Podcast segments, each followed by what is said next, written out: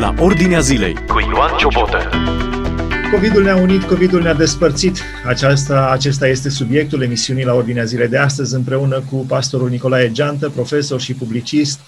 Nu o să vă spunem, dragi ascultători, nici dacă să vă faceți vaccin, nici dacă să nu vă faceți. Nu, ăsta este scopul emisiunii de astăzi. Nu vom spune așa ceva, ci discutăm despre altceva. Am citit un articol foarte, foarte frumos publicat de invitatul nostru pe blogul personal și vă sugerez să-i citiți blogul personal, Nicolae Geantă, blogspot.com. Era un articol care vorbea despre COVID-ul ne-a unit, vaccinul ne divizează. Mai întâi, de ce v-ați gândit să scrieți un articol cu această temă? Bună ziua atât dumneavoastră cât și ascultătorilor dumneavoastră. Chiar vă apreciez pe cei de la radio și chiar mă bucur că ați îndrăznit ca să faceți această emisiune cu mine.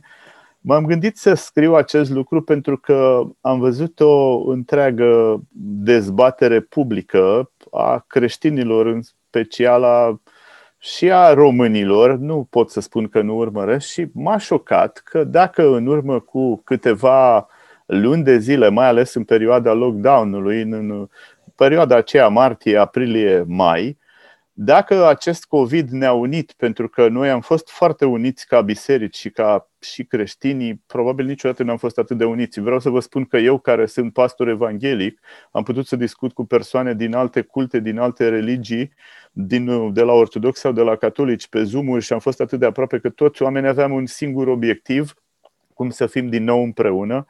Au fost perioade atât de grele în care ne-am lipsit unii altora. Eu, de exemplu, îmi lipsești foarte mult, frate Nelu, când te prind odată, te strâng în brațe că la ruibii, sper să nu-ți rup o coastă. Și ne-am dorit ca să fim împreună, pentru că am simțit lipsa îmbrățișerilor, am simțit lipsa strângerilor de mână, după care a apărut salutările acelea prostești cu cotul. Am simțit lucrurile acestea care ne-au făcut să stăm cât mai departe și ne-am bucurat. Am revenit după aceea, a fost biserica de afară, că n-am avut voie în biserică. Am stat cu umbrele în ploaie, am fost la înmormântări, în ploaie, chiar în frig. Eu chiar de curând am fost la o mormântare, după ce am venit de la acea mormântare din frig, i-am spus soției mele: bă, mi este foarte frig, sper să nu fi luat vreun virus. Am fost aproape, știți, la programele acestea. A fost biserica în lockdown, apoi a fost biserica afară, am stat în octombrie, dar am degerat pe afară, așa cum am spus, prin soare, prin arșiță, frați de-ai noștri din orașe mai mari, prin parcări cimentate, după ce că era afară 40 de grade, cimentul a mai degajat nu știu cât, și dintr-o dată... Dar înainte de a trece la dintr-o dată, mi-amintesc cum am citit această descriere așa în lacrimi, descrierea noastră. Deci, într-adevăr, n-am stat să fac o trecere în revista anului 2020, dar ați surprins excelent. Exact, și apare dintr-o dată acest vaccin care ne-a divizat. Dacă COVID-ul, care ne spune COVID, înseamnă a păstra o distanță, nu zic socială, și o distanțare fizică.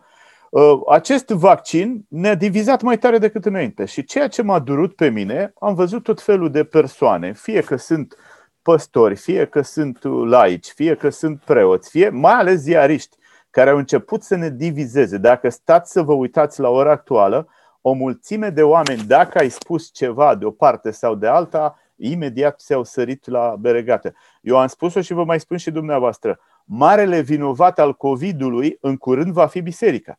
În România, pentru că a avut curaj episcopul de Tomis, episcopul Teodosie, să spună ceva, părerea lui, și să spună și oamenilor împotriva vaccinului, pur și simplu este anatemizat de ziare, de televiziuni, și biserica a devenit. De ce? Că nu sunt de acord cu nu știu cine. Însă ce m-a durut cel mai tare este că anumiți păstori de-ai noștri care, e adevărat, noi păstorii, noi influencerii, dumneavoastră, radio, media, trebuie să facem în așa fel încât să ne apărăm prietenii, familia, pe cei din jur, și trebuie să găsim soluții, să vedem ce facem. Au venit păstori și au pus părerea pro sau contra, și după care începe o adevărată sarabandă de declarații. Și am văzut, deci eu am fost oripilat de ceea ce se arunca pe internet, chiar cum spunea și din partea unor slujitori ai bisericii creștini. Deci atâta noroi. față de ceilalți. Dacă nu-ți faci vaccinul, ești ultimul om. Da. Dacă îți faci vaccinul, ești tot ultimul om. Deci, indiferent dacă ți-l faci sau nu-l faci, celălalt îți va spune că ești ultimul om de pe planetă. Au apărut teze, sinteze și antiteze. Aș putea să spun că mortul a fost înhumat, deshumat și reînhumat. Afli ce se întâmplă în jurul tău, la ordinea zilei. Ceea ce m-a deranjat enorm este că am citit, nu am auzit cu urechile mele, inclusiv inepția. Păi zice, și dacă voi nu vă vaccinați, nu mai puteți să participați la slujbele bisericii. Nu mai puteți să cântați, nu mai puteți să ne predicați. Păi dacă nu ești vaccinat, cum să mai iei parte la cină? Adică eu și dumneata, care am luat parte la frângerea pâinii ani de zile dintr-un pahar, că nici nu se punea problema când eram eu mic să îndrăznească cineva să aibă păhărele, da? Deci am luat atâția ani parte la frângerea pâinii și de-abia am așteptat din lockdown să venim la biserică, pentru că una din marele probleme a fost frângerea pâinii, a fost cina creștină. Și acum ajungem divizați, adică oamenii să fie sceptici, să nu mai îndrăznească. Am auzit inclusiv inepția când cineva spune, păi zice, și cum veți mai boteza oamenii dacă unul e vaccinat și unul nevaccinat? Și cum veți sta în sală? Și ce veți face? Am auzit de partea cealaltă anatemizare. Dacă tu ești vaccinat, înseamnă că ai primit semnul lui Anticrist, că a intrat în tine nu știu ce ADN care schimbă ADN-ul și atunci ești dincolo de concepția în care te-a gândit Dumnezeu. Că, păi frate Nelu, eu nu vorbesc acum nici pro, nici contra, dar trebuie să aduc niște argumente. Păi mie dacă îmi face un vaccin să mă duc în Africa și ăia le curg nasul în continuu la ăia și eu dacă mă duc în Uganda, că chiar trebuia să plec de Crăciun cu fratele Volintiru și n-am reușit. Dacă mă duc în Uganda și ăia mă vaccinează de nu știu ce tâmpenii au ăia ugandezii, păi normal că mie îmi schimbă ceva în ADN, că tocmai asta înseamnă un vaccin. Dar faptul că ne anatemizăm, că aruncăm unii pe alții, deci oameni care te privesc, am auzit de la anvoanele bisericii, eu am fost extraordinar de indignat. Persoane care au strigat, sunteți necredincioși, sunteți niște oameni care nu cunoașteți pe Dumnezeu. Păi de ce? Că dacă nu vă vaccinați, că am auzit contradicție inclusiv în biserică de o persoană care a spus că se vaccinează de la anvon și de cineva care s-a ridicat imediat și pur și simplu l-a mitraliat în direct. Și chestia asta ne divizează. Și întrebarea mea care s-a ridicat, mai putem fi biserica aceea unită? Problema este că ținta întregii pandemii, mi se pare mie, sau una dintre ținte, dincolo de aspectul economic, cum se vorbește despre marea resetare, deci era așa o bogăție, adică mergeai în Grecia cu 150 de euro, nici nu știai ce mai câștigă oamenii. Deci, într-adevăr, era o bogăție mare, dar nu asta a fost ținta, resetarea economică sau marea resetare economică, ci ținta, cred că a fost închinarea bisericii. Și a lovit aici, pentru că citeam niște statistici, dacă s-ar termina complet, dacă ar dispărea astăzi coronavirusul de pe planetă, mâine, la biserică, ar mai veni doar 30% din cei care veneau în martie. 30% s-ar gândi și 30% n-ar mai veni. Deci ținta a fost închinarea. Sunt studii, pentru că George Barna, știm cu toții că este unul dintre cei mai mari statisticieni creștini de pe planetă, are un centru de cercetări în America. Eu de ani de zile visez eu să deschid unul în România, dar nu am sursele necesare. Dar asta nu înseamnă că voi renunța. Și George Barna a făcut studii în America și a spus 40% din americani se mai întorc în biserică. Problema este că ne-a făcut ca să fim suspicioși, adică eu să fiu suspicios față de dumneavoastră. Când era problema cu terorismul, mă duc la Londra. Știți, am fost ani de zile, am făcut naveta la Londra, la Biserica Sfânta Treime. Și în avion a stat lângă mine un musulman, un arăbete cu copii, niște copii frumoși. Îmi venea să-i spun stewardesei, Doamne, luați-l peste de aici, că mi-e că aruncă avionul în aer, pentru că în subconștientul meu, aruncând anatema asta că toți musulmanii sunt teroriști, m-am gândit că ăla și săracul el n-avea niciun gând obscur. Asta se întâmplă. Ieri am fost în piață să cumpăr niște mere și un bătrân, în jur de 70 de ani, cred eu că avea, nu știu dacă era beat sau nu, nu contează. Numai bătrânețea începe la 100 de ani, nu știți că au dat ăștia lege. A venit, m-a împins, mi-a vorbit obraznic, a zis că stau în capul lui, că trebuie să păstrez distanță de 2 metri. Am spus, dar n-am făcut nimic. Deci eu nu mă tem de dumneavoastră, avem măști amândoi. Și m-am gândit, frate Nelu, după aceea, că chiar am spus doamnei care vindea și câțiva care m-au văzut, astfel de oameni în curând ne vor da pe mâna poliției, vom fi arestați, cine știe ce se va întâmpla. Pentru că în noaptea de anul nou, în Italia, poliția a spus sunați la 112. Italienii nu au avut voie să forfăie ca noi românii.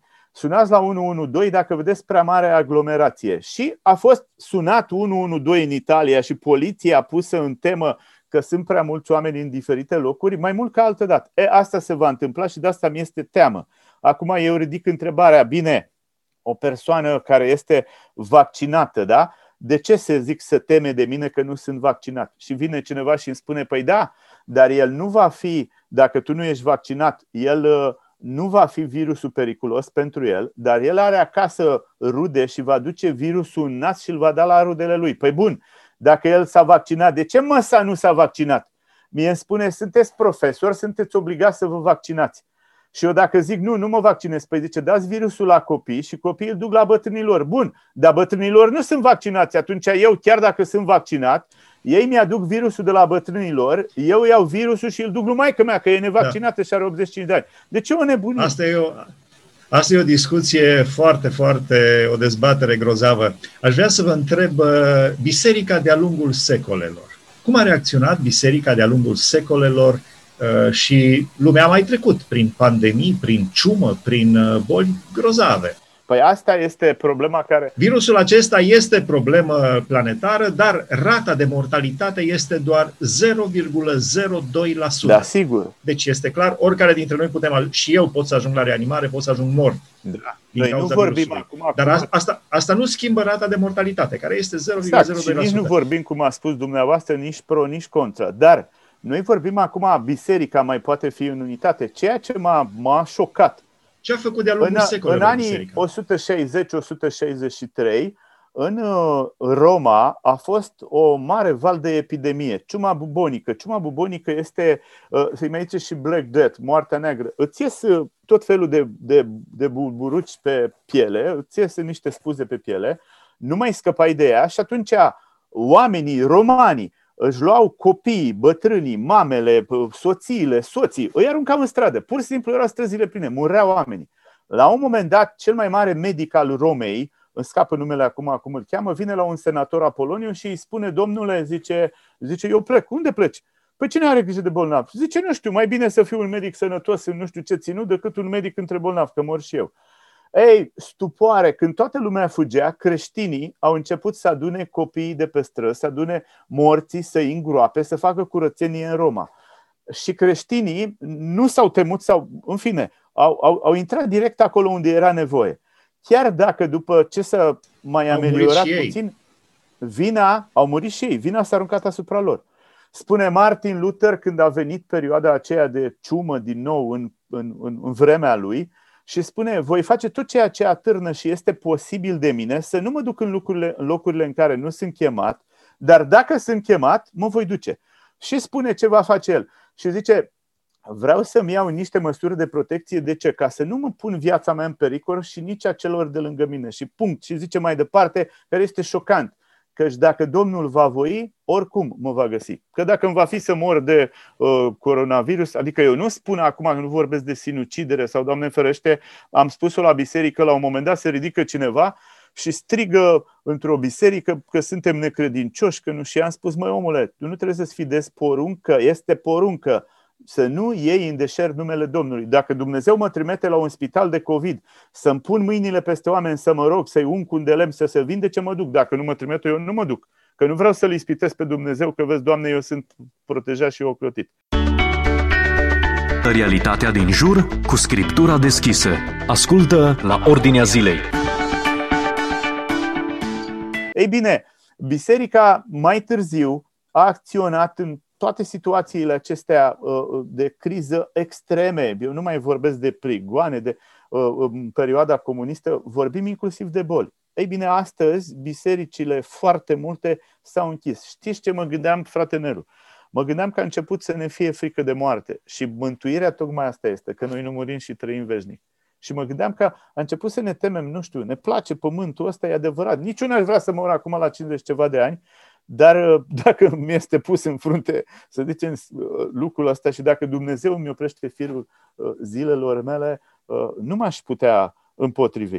Ei bine, biserica tot timpul așa a făcut, inclusiv cu chestia asta. Nu s-a temut biserica înainte să bea din același pahar și au fost bolnavi de tifos, de nu mai știu ce boli incurabile au fost în vechime și Totuși, în vremurile noastre, cred că societatea ne-a implantat undeva aici pe creier o teamă mai mare decât curajul pe care ne-l dă Hristos. Exact. Deci, o teamă total nesănătoasă, o groază asupra sufletului.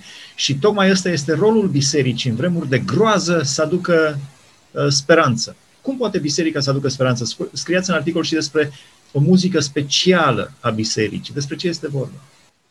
Păi da, muzica specială a bisericii este tocmai unitatea pe care o creează, partea aceea de siguranță. Eu vreau să spun de ambianța aia, pentru că eu n-am văzut pe cineva când se cântă să înjure, să bârfească. Deci când un om cântă, când fluieră o cântare în curte, omul ăla n-are timp să mai judece pe cineva. Ăla cântă cu bucurie.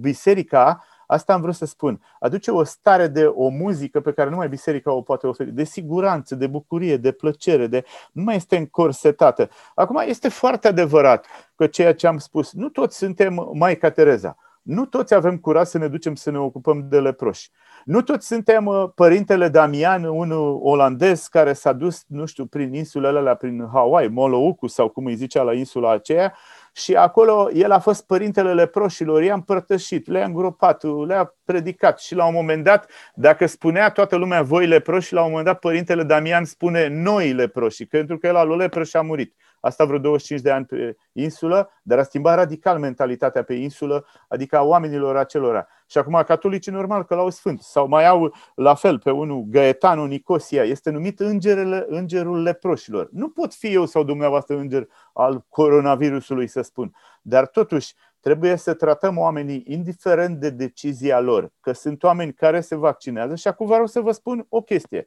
Eu fiind pastor și atâția pastori din România, eu nu-mi permit să spun nu vă vaccinați, pentru că s-ar putea ca o persoană care este extrem de bolnav și vaccinul ăla, cum să vă spun, este toată speranța lui, și eu dacă îi spun lui nu te vaccina și ăla nu se vaccinează și ăla moare, eu îl pot avea pe conștiință sau, în fine, el se ia după mine. Eu nici nu pot să spun vaccinați-vă 100%, pentru că sunt oameni care emoțional, sentimental, poate chiar și din probleme de sănătate, datorită faptului că eu i-am întărătat, i-am atâțat, mai bine să spun, vaccinați-vă, nu vă vaccinați, faceți aia, faceți. Oamenii aceia pot să plătească cu viața, pot să plătească cu mântuirea. Și apropo, mă întreabă cineva acum de curând, zice, Nicu, aș vrea să fii sincer, zice, cu mine, chiar vreau să te întreb asta, este un prieten de-al meu foarte bun și este profesionist în ceea ce privește, este medic. Și zice, măi, cum este cu morala asta dacă ne vaccinăm și vaccinul are ADN? Este ceva moral? Și am spus așa, vreau să spun un lucru. Sunt la ora actuală creștini pe planetă care și-au făcut transplant de ficat, care și-au făcut transplant de rinichi, sunt sau nu sunt? E moral să pun rinichiul unuia? Este moral eu, Nicu Geantă, care am amândoi rinichii, să spunem, nu mai funcționează și sunt pe moarte, și o prostituată a bușit-o un tir undeva pe autostradă, abar n-am, nu zic, în România, în Germania, și aia organele ei, rinichiul ei, îmi poate salva mie viața. Este moral dacă eu am accident și dumneavoastră aveți sânge la fel ca mine, să-mi dați sânge când schimbați? Păi normal că este. Deci nu trebuie să gândim la chestia asta dacă e moral sau imoral, e păcat sau nu. Adică ce-mi pierd mântuirea că mă vaccinez? Sau nu mă vaccinez? Transplantul de organe e o altă discuție și moartea cerebrală este o altă discuție. Nu vreau să intru aici pentru că am un punct de vedere puțin diferit. Adică ideea este că atât timp cât inima îi bate omului, omul este viu și dacă iei organele... Da, asta este un alt subiect pentru altă dată. Da, am înțeles ideea noastră, da? La final, v-aș mai întreba, ce să facem noi ca și creștini simpli să rămânem totuși în unitate? Deci datoria noastră nu este, și chiar scriam într-o meditație, nu este să predicăm un vaccin nou sau vechi, sau să fim împotriva unui vaccin nou sau vechi, ci datoria noastră este să vestim Evanghelia veșnică.